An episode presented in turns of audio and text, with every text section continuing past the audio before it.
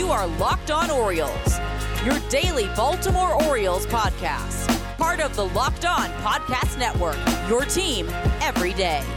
Hey there, Orioles fans. Welcome in to the Locked On Orioles podcast, part of the Locked On Podcast Network, your team every day. As always, I'm your host, Connor Newcomb, and today it is our second edition of Crossover Wednesdays here on the Locked On Podcast Network, as we are crossing over with each AL East host. Now, a couple weeks ago, we had Gabrielle Starr on from Locked On Red Sox.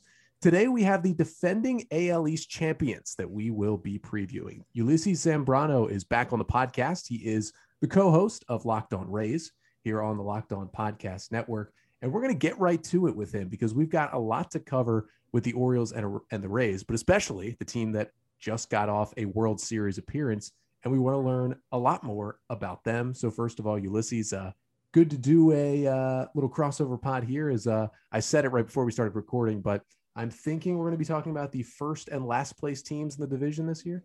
Maybe maybe that that's actually how it, will turn up. But first thank you for having me again and doing this crossover because uh, we did it during quarantine in 2020 and that was fun. But uh, i think this year we're going to see just a little bit more baseball. So i think everybody should be a little bit happy about that yeah if you thought we had good content previewing you know 60 games when we have 162 games to preview uh, we got a lot of stuff but uh we're going to start with looking at the Rays. And, you know, obviously, this is a team that across baseball, more people are going to be interested in the Rays than the Orioles because they just came two wins away from potentially winning what, you know, would have been their first World Series. But they came up a little short.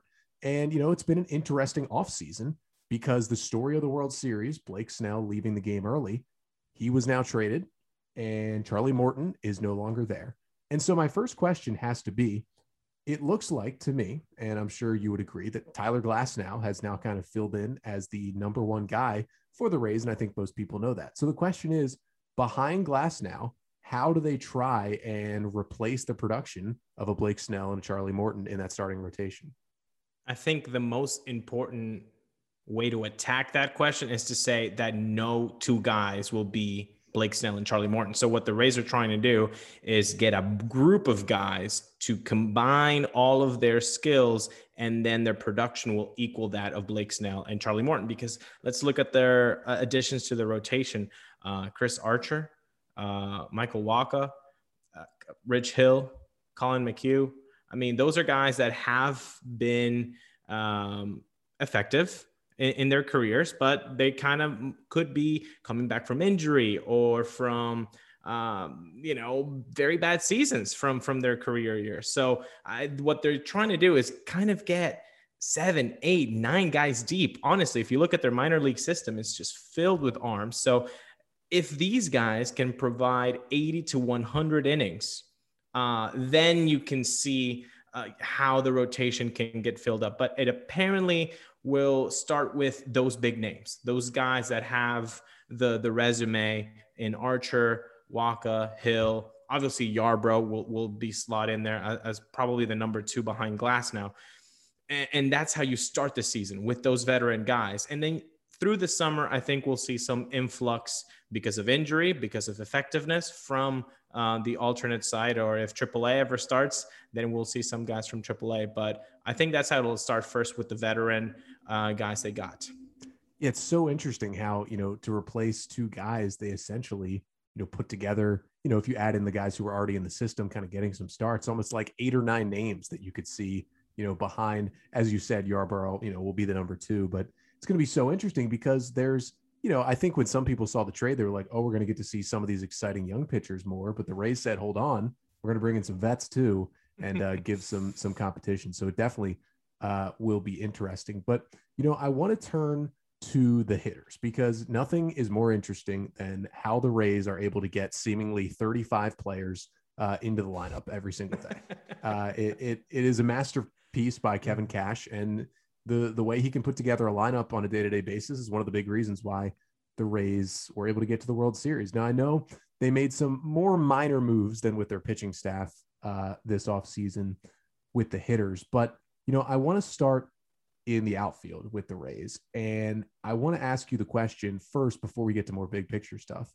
As someone who covers this team, do you think Randy Arozarena can live up to what we saw in the postseason and be an everyday good, potentially all-star level major league player? If he is the same guy from 2020, you extrapolate all of his numbers and he becomes a 64 bomb a year guy. So no, I don't think he Randy Arozarena is going to be a 64 bomb guy because what he did in 2020.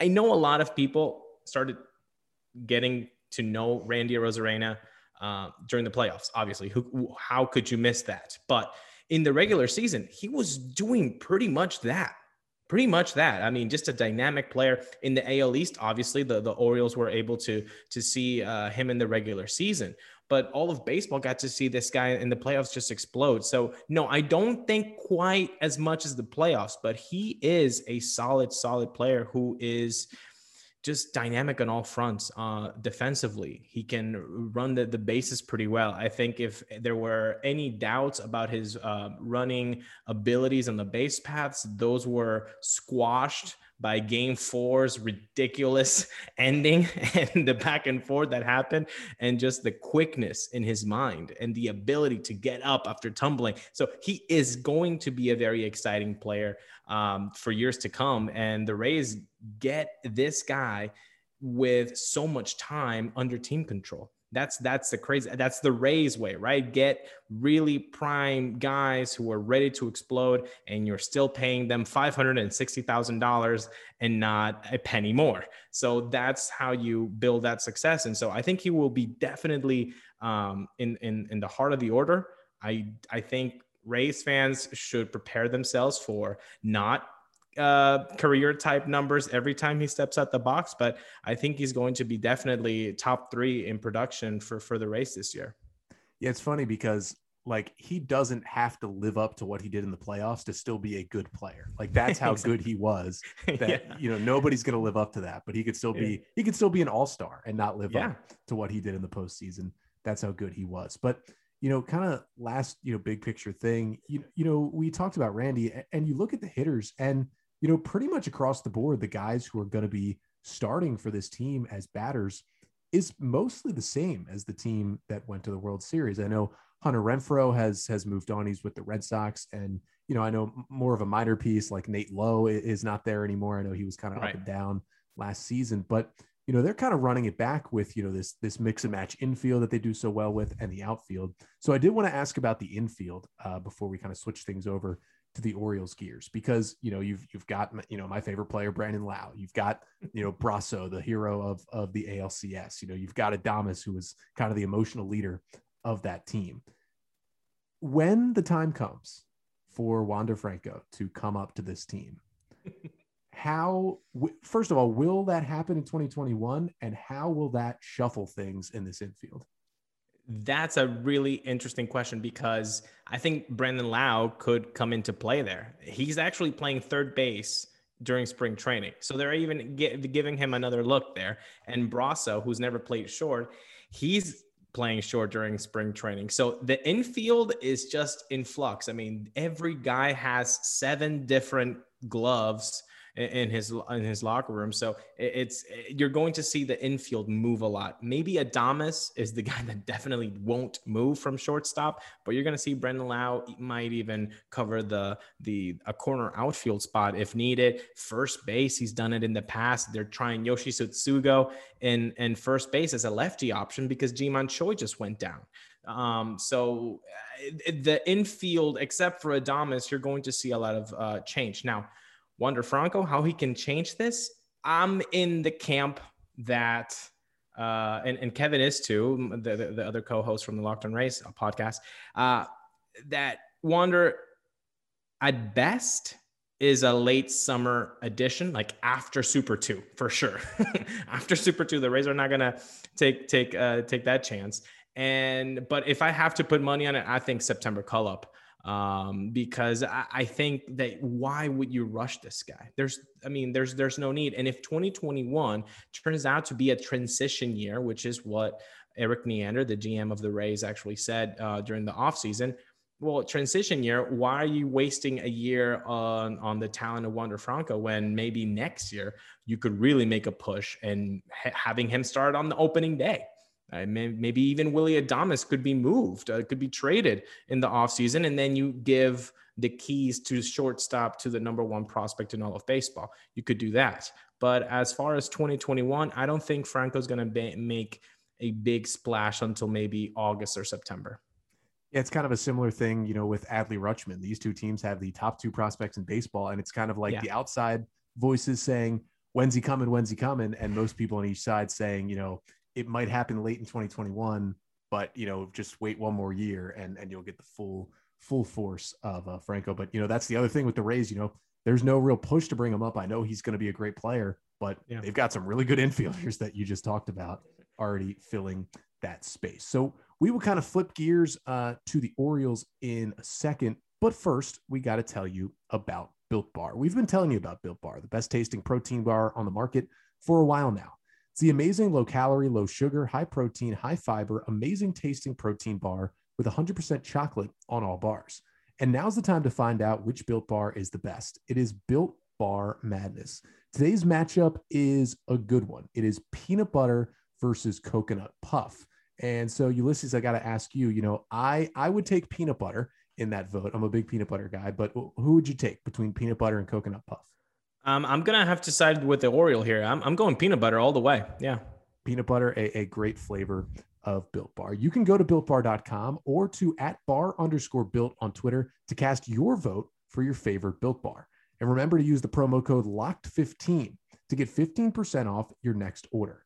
That is LOCKED15 to get 15% off your next order at builtbar.com and check back to see who won today's matchup and who will become what a big title it would be the best tasting protein bar. And before we get to the Orioles, got to tell you about another podcast here on the Locked On Podcast Network. We're covering everything you need to know here about the Rays and the Orioles, but what about the rest of sports? Now, the Locked On Podcast Network has you covered there as well with Locked On Today. It's hosted by the great Peter Bukowski, and it's all the sports news you need every morning in under 20 minutes. Follow the Locked On Today podcast wherever you get your podcasts. Okay, now it's your turn, Connor, to be on the hot seat uh, representing the orange and black. Uh, so let's start with uh, the pitching. Um, I know that it's definitely going to look different this year. Uh, my boy Cobber is no longer with the team, but there were some additions uh, throughout this offseason. Of course, Matt Harvey, Felix Hernandez. You got young guys like Jorge Lopez, who I actually saw uh, uh, him today against the Rays, and he dazzled. And apparently, he's been doing pretty well during spring training. So, have the Orioles set up their 2021 rotation yet under John uh, Means? I'm guessing he obviously will be the opening day starter. And how do you think they're going to hold up? Is, is the effectiveness there for that rotation? Yeah, it's going to be interesting because you're right on the money. John Means has proven himself to be once again, you know, the opening day star. Uh, well, he was supposed to be the opening day starter last year before an injury kind of pushed him back. But, you know, unless that happens again, he will finally start on opening day this year. You know, behind him, uh, it looks like Dean Kremer, who came up and, and made five starts last year, had a pretty good season. He's pitching well again in camp. He should be the number two guy. You know, and then, you know, there's all these guys who are pitching, you know, at different levels of success who are kind of on the bubble. I'll start with with the younger guys. You mentioned Jorge Lopez he was a guy who came into camp where it was basically like he's going to be on this roster, but we really need to figure out in what role. Is he going to be some sort of reliever, a long reliever, a swing man, or will he get a starting spot?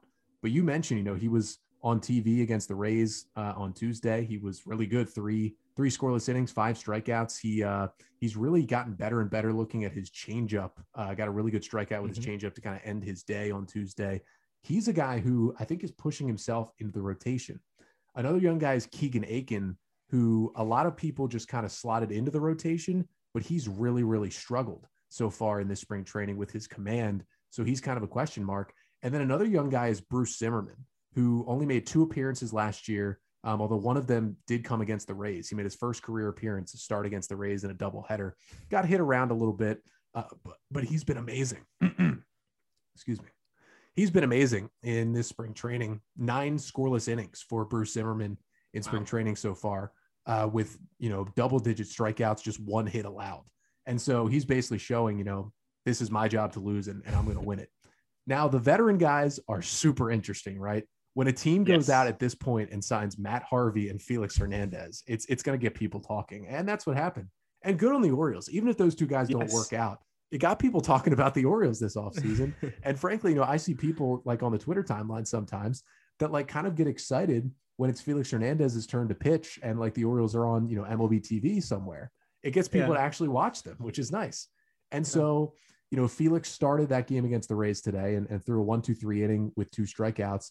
Then he left the game with some elbow soreness. And so, you know, his velocity was already down. He's kind of turning into a different pitcher, throwing a lot more changeups. Uh, so we'll see. You know, we have no information besides elbow discomfort. Hopefully, you know, he's out for a week, comes back, and it's good to go. But at this point, if he's not injured, I'd put him in that rotation too. And then Matt Harvey's the big question mark because Matt Harvey, you know, it didn't look great early in spring training. He hasn't looked great for three, you know, plus years now. But all of a sudden, yesterday, the game wasn't on TV anywhere. We got a snippet of video. He's throwing 96 with like plus plus movement on his fastball. And everyone's like, what where did this come from? And then Well, he's throwing like a huge hammer breaking ball. And so it was only two pitches. We got video of two pitches, a really good fastball at 96 and a really good curveball for a strikeout swing and miss. And so it's got everyone excited and talking.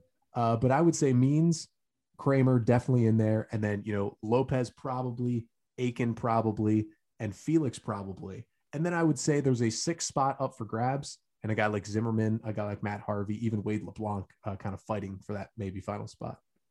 You know, that's interesting that, you know, there's definitely uh, a vacancy uh, of spots there in the rotation, but there are also a lot of options from what you're saying. So going from 60 games to 162 games, at least the Rays are trying to do this, which is curtail maybe the, the possibility of injuries. You, you can't ask a guy to throw 50 innings in one year and then the next year, okay, you're in for 180, right, champ? You know, it's going to be a little bit more difficult. So, do you see that the the Orioles are trying to maybe do that with the rotation and kind of like, okay, well, Felix, can you give us 60 and that's what we need? Uh, Harvey, give us 60, and then Young Bucks, what do you got? Yeah, it's really interesting because they almost made those signings. You know, it was it was Harvey, Felix, and then Wade LeBlanc, obviously to a lesser extent. You know, he's a veteran, but you know, has never had the the career that those other two guys have, but he's been in the majors for a while. Those three guys were kind of signed, you know, obviously as low risk minor league deals, but it's also signing them to as long as they aren't absolutely horrendously bad. I think there's a chance that all three of them start the year in the starting rotation. And basically, the point is these veteran guys have been around the block, they know how to pitch. We put them out there in the starting rotation for the first couple of months. We let our younger guys stew in the bullpen or at the alternate site or at AAA when that starts. And then we can start to ease them in. And somehow it staggers the whole way where you have enough young pitchers with the veterans so that guys, you know, don't get overtaxed, like you said, going from 60 to 162. Yeah, I, I think that's exactly. I think both clubs are going to have to try to do something to mitigate those injuries, and that could be a good way. Start with the veterans, then push uh, the young guys in the summer. So let's let's move on to the offensive side uh, of the ball game. Um, I I feel like the offensive side of the Orioles is not really an issue, at least not a, a big one, um, because you have the, re- the the return of the 2021 AL Comeback Player of the Year in Trey Mancini uh, which is obviously a welcome one, not only for Orioles fan, but really for any MLB fan. That's awesome to see. How has he looked in spring? Is the power back? Does he does he smile? What what's the feeling of getting Trey Mancini back in in, in, in the ball club? Yeah, it's been great. You know, he hasn't homered yet, uh, but you know, he hasn't been in in the lineup every day. Obviously, uh, he did get a hit in his first at bat of spring training, which was very cool to see. Um, and you know, it, it, his his performance, unless it was really really bad where they had to take a step back, you know, it really doesn't matter. He he's the best. You know, when he's healthy and he's good to go, he's the best hitter on this Orioles team. And so we know he's going to be in the lineup, probably hitting second or third, playing first base on opening day. Um, and, and it's just been so nice, you know, to see him out there. And I can't wait. You know, April 8th is the home opener. The Orioles roll out the orange carpet uh, at, at Camden Yards, and to see him run down the orange carpet is just going to be an incredible moment. And, you know, whatever he does, obviously, you know, if he got up there in the first inning and hit a home run to start the season, like, you know, there wouldn't be anything cooler than that. But just him being on the field is, is going to be cool enough this season. I think you just said that, and I know it's imaginary right now, but like I got goosebumps and uh, tears in my eyes. Yeah. That would be just a, a, lovely thing to see for all of MLB fans to, to kind of see Trey Mancini succeed in 2021. Now, besides Mancini, though, we've got a whole list of characters from the Orioles. I mean, Freddie Galvis joined the team. Uh, Sanchez uh, joined the team uh, playing second base. I saw him against the Rays. Maikel Franco, I believe, signed a, a few days ago. But there are also returning uh, players like Cedric Mullins, who I've always thought is a really dynamic player. Can can you tell me how the rest of the lineup uh, works? I mean, is every starting job out there for competition except for Trey Mancini's? I would say after today, which is when that Maikel Franco uh, deal got finalized, that things are looking a little more clear. So, you know, catcher is kind of split Severino and Sisco, like they've been doing as they wait for Adley Rutschman to come up. But, you know, now you've got uh, Maikel Franco at third base, Freddie Galvis at short, and Yolmer Sanchez at second, which is really interesting because when you put Trey Mancini at first, technically you have four new infielders that were not in your starting lineup last year. You know, right. three that they brought in and obviously getting Trey back. And then you look at the outfield, Ryan Mountcastle, who came up and had that great, you know, half rookie season last year. He'll be in left. Uh, Austin Hays and Cedric Mullins are kind of kind of split time in center with the other one, you know, moving around different places in the outfield. And then Anthony Santander, who really had his breakout season last year, will be in right. And uh, you know, at DH, you, will see a lot of DJ Stewart as well. Um, and you know, hopefully n- no Chris Davis. Um, but you know, at the beginning of camp, it was kind of like we have all these guys here. Who's going to step up? Yeah. And now, as you know, guys have separated themselves. They've signed Franco, signed Galvis. They have veterans. Guys are healthy.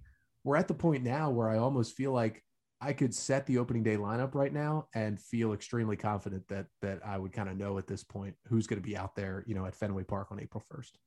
Wow, that that that has, that actually surprises me because I, I see this roster and it just looks all you know a lot of names you recognize, but um, like you said, it could be a whole new infield for the Orioles, and I think that's kind of exciting. It, it, it does. Do you feel excitement looking to this 2021 season? Because if we look at what the Orioles did for 40 percent of the 2020 season, I think 29 teams were like astounded. Maybe even 30 teams were astounded at what was going on for 40% of the season. Then obviously it, it kind of slowed down, but does that success in 2020 does it carry over? Or it doesn't really matter because there's a lot of new names in 2021 yeah the hope is it carries over. I mean obviously there's the new names in the infield and the guys like hernandez and harvey but you know the, the rest of the core of the team you know the whole bullpen is pretty much the same guys you know the top part of the starting rotation is the same and and you know most of your hitters you know your whole outfield your catching situation you know is still the same as well and you hope it, it rolls over. I mean, most people would look at 25 and 35 and say, how do you get momentum out of that? But when people at the beginning of last season were saying, will the Orioles win 10 games and then they win 25, you know, you, you feel pretty good about it. And, yeah. you know, they had some, some pretty cool moments last year and a kind of a, a ragtag bunch of guys. And the other part of excitement is, you know, the Orioles added six players, six prospects to their 40 man roster this offseason to protect them from the Rule 5 draft. You know, and that's really been the first time since this rebuild started really the first time in a while that that you know big a lump of prospects the orioles have said we have this many guys who are you know eligible to be taken away from us but we have this many guys who are good enough to keep that hasn't happened in a while and so none of those guys uh, will be on the opening day roster probably but all of them are going to be in the bigs at some point in 2021 and that's where a lot of the excitement comes from Ooh, well, I, I want to get to to know the the rising stars. So maybe should we take a, a break before we get to the rising stars? Yeah, we'll we'll we'll, uh, we'll talk next about uh, you know who some some breakout younger guys could be for each teams and uh, do some record predictions. But first, got to tell you about Bet Online, the fastest and easiest way to bet on all your sports action. Now, football might be long over, but it's March. That means March Madness, and college basketball is in full swing. And you can bet on all the games at betonline.ag. They even cover awards, TV shows, and reality TV as well. They've got real time updated odds and props on almost anything you can imagine. BetOnline has you covered for all the news, scores, and odds. It's the best way to place your bets, and it's free to sign up. So head over to the website, use your mobile device, sign up today, and receive a 50% welcome bonus on your first deposit when you use the promo code Locked On. That's promo code Locked On to receive a 50% welcome bonus on your first deposit at betonline.ag your online sportsbook experts. And so we we want to get to you know who the breakout players could be for both of these teams, the Orioles and the Rays. But of course, if you're a fantasy baseball player, you're always looking for that breakout player. And for you fantasy baseball players out there, you now have a new resource to help give you an advantage in your leagues. That's Locked On Fantasy Baseball. It's a daily fantasy baseball podcast hosted by veteran fantasy analyst Scott Cullen, who uses data and nearly two decades of fantasy baseball experience to offer the strategies and waiver wire pickups that lead to league wins. Season long fantasy, dynasty leagues, daily fantasy sports, Locked On Fantasy Baseball covers it all. Subscribe to Locked On Fantasy Baseball wherever you get your podcasts. So, Ulysses, you know, we mentioned doing breakout players, but first, really quickly, you know, I just want to know, you know, these numbers are going to be very different for each of us, but do you have kind of a win range that you think, you know, as we get back to a 162 game season, what kind of win range do you, do you find the Rays in and, and what place do you think they finish in the division? Well, I think uh, again, if we extrapolate the 2020 season for the Rays, I think they're like a 115 win team. So obviously not that. I think uh, the lineup stayed the same, the bullpen stayed the same. Mo- mo- mostly, uh, it's the rotation. It's the rotation that's that's the question mark. Uh, is this plan? Of sharing innings, of sharing effectiveness throughout the young guys and and and the old guys? Is it going to work out? I think there is room to decrease the win total. So if I were a betting man on locked on bets, I would uh, probably think that the, the win range for the Rays for this season would be 88 to 92. Where do you think that lands them? Do you think that's a second place? Could that contend for first place? They could contend for first place because I don't see the Yankees doing that much different. Uh, honestly, they have the same lineup, they have the same cast of characters, but their big question mark is also the rotation because they're going uh, the Rays way too, which is let's try the reclamation projects, let's try the guys that uh, could have comeback years. So they're doing the same thing as the Rays without the depth in the starting rotation that the Rays have. So could they contend for the AL East title? Uh, 100%, but I'm not going to crown them the AL East winner. I think 88 to 92 is a reasonable conservative, um, uh, you know, uh, win record. And uh, hopefully that turns into 94 and then they can take the AL East. But right now I'll, I'll, I'll stick to 88 to, to 92. Yeah, for the Orioles, you know, it's it's not a surprise to anyone listening that you know I'm going to pick them fifth in the AL East. I know they did finish fourth last year, a game ahead of the Red Sox, but That's over right. a 162 game season, I think we all know that even after trading Mookie Betts and with Chris Sale still hurt and losing Benintendi and Bradley, the Red Sox still have more talent on their roster right now, right now, than the Orioles do. And I, I would think over 162. I don't think they'll be a playoff team, but they'll probably finish fourth. So the Orioles will finish fifth. You know, they won 47 games in 2018, 54 games in 2019 you know, last year was obviously a step up, but it was only 60 games. So I'll say they continue to go up like they've been doing. Uh, they'll be in between 60 and 70. That's that's my prediction and wins. Uh, my hope is obviously I'd love the number one pick because I know you know they're not going to win. But my hope is that you know there's something nice about avoiding 100 losses, and they lost 100 in back-to-back full seasons. So if they can at least get to 63 and, and avoid the 100 losses, I think that just looks a lot better in the standings. So that that's kind of obviously fifth place, but that's kind of what I'm thinking there. 100%. It's always nice to, to, to not be in the triple digits there in the IL column, but I will give you this. Um, I, am 100% rooting for the Red Sox to be in, in the cellar dweller of the AL East. So you have my vote to to to to know that I am pushing bad vibes to to Beantown, and I hope that they are the fifth place team. Yeah, it would be funny if the Orioles back to back years in the middle of a huge rebuild beat out a Red Sox team that was. Yes. I mean, I don't know what they're doing. They're not rebuilding. I don't really know what they're doing, but nobody knows. Funny. Yeah, exactly. but uh you know, I want to ask you because this is such a pertinent question to the Rays because we know every year the Rays are going to have, at the very least, like three guys who no one knows about who breaks out to not only be a contributor, but, you know, shows up on the mound in the seventh inning of an ALCS game, which is seemingly what happened last year a lot. So, you know, I would ask about hitters, but, you know, there's so many guys returning for the Rays. And obviously, Wander Franco is kind of the guy who's going to come up, we would think, at some point. So I want to know about pitchers. And you, and you talked about you know the starters. But for kind of a breakout guy for the Rays this season, I kind of want to ask about the bullpen. Like, is there a next, you know, Ryan Thompson type kind of guy, you know, a, a next, you know, Peter Fairbanks kind of guy where no one really knows his name until he's striking out the side, like I said, in the eighth inning of the ALCS. Uh, well, that's a good question. That's a really good question because I've been uh, pining over Brian Moran. I just love his delivery. I really do. And with the fact that lefties in the bullpen right now, that type of lefty, like the Aaron Loup of 2020, um, there's not that guy right now with the Rays. Uh, Alvarado is with the Phillies. Uh, there's not a lot of uh, in in the lefty, uh, um, you know, section in the bullpen. You have Ryan Sherriff, who uh, had an okay season. Uh, great great personal story. If you if you have the chance uh, to read up on Ryan Sherriff, please do. But uh, I I think Brian Moran, I really want him. The, his story about being in the minor leagues for so long, facing the brother uh, in his MLB debut, it, it just spoke to me. So I'm I'm really pulling for that guy.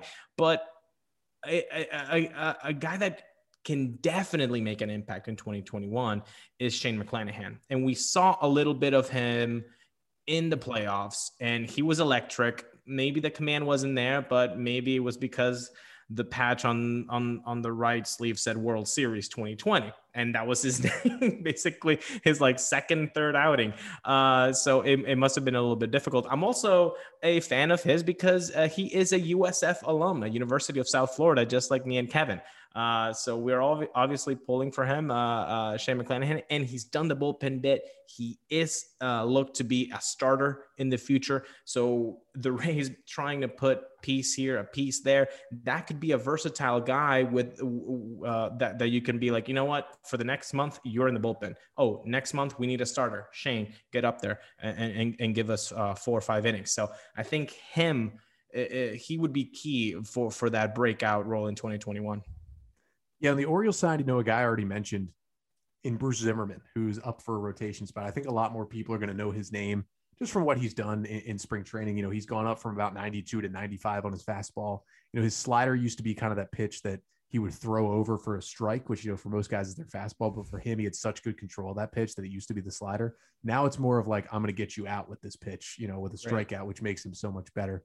But a guy I haven't mentioned um, just because of how deep the Orioles are in the outfield. And we talked about the outfield, but is Yusniel Diaz, who was the was really the top piece in the Manny Machado trade coming over from the Dodgers a couple years ago. And he's been injured really since, you know, he's he hasn't been out. He's played most of the time, but he's missed, you know, time with different injuries since that trade in the middle of the 2018 season. And it's kind of hurt him because these other outfielders like Santander and DJ Stewart and Cedric Mullins, you know, guys we talked about Ryan Mountcastle, have all kind of passed him in development because he's been hurt for so long. Now right. he's healthy. You know, I don't think he'll be on the opening day roster just because of the outfield crunch. He'll be the starting left fielder in AAA most likely. But the second that an injury happens, really to anyone among the hitters for the Orioles, Yusniel Diaz is going to be the first guy to come to the big leagues. He is a solid defender, a corner outfielder with a huge arm, and he's got big time pop. He does swing and miss a lot, but when he gets into a ball, I mean, he hits some moon shots. Right handed hitter, who you know continues to just fall a little bit on prospect boards, but he's still the an Orioles top ten prospect.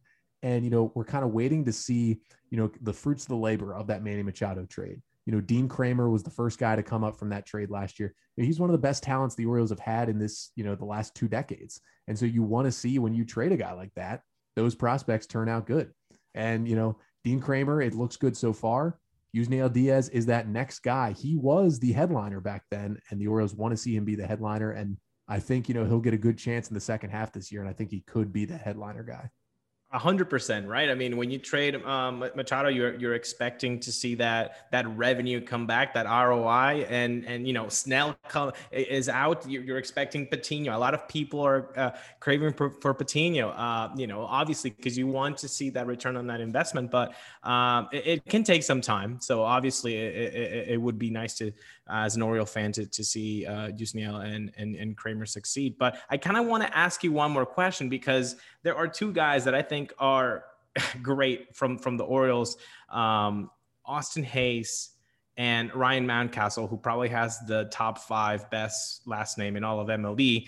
Um, how do you see those two guys uh, for the Orioles? Part time role, starting role. What, what what's going to happen with Mountcastle and Hays? So I'll say Hays will start most games in center. He will split some time with Cedric Mullins uh, but he'll play most games in center. He's got to stay healthy. He's had some injury issues in his career, and not really, you know, things where you say he's injury prone. More like you know, he took a fastball to the ribs last year and missed like half the season. Like you can't blame him at all for that. Yeah. Like, that's not, you know, a body that gets injured a lot. That's you took a fastball to the ribs and that's Yeah. gonna put you on the IL. Um, for Mountcastle, he's gonna be the everyday left fielder. He was great last year. You know, he he had a, an OPS almost 880, you know, on base percentage almost 435 games when he came up. He's still rookie eligible. I gotta say, between our two teams, I think potentially Yes. the top two in AL Rookie of the Year between Randy Arozarena and Ryan Mountcastle could be a fun, fun battle with Wander Franco and Adley Rutschman waiting in the wings to battle for that spot next year. And so Wow. this Yeah. could be this could be a lot of fun between a couple outfielders on uh, on these two teams. And I think Ulysses, that's got to be a perfect place to to end our crossover episode uh, as it could be a battle we watch all year between Arozarena and Mountcastle. But uh, good to catch up more uh, about the Rays, and and we know these teams are going in different directions, but uh, it'll be fun to see them. Frankly, to play 19 times again, play 162 games, and uh, you know the Trop's not as bad as everybody says, and uh, That's you know, right. Uh, uh, baseball just- Trop. Say it louder for, for people in the back that don't that don't believe us. It's it's, Hey. it's the most beautiful warehouse in all of the world that you want to see baseball. Okay, this is the truth. There you go.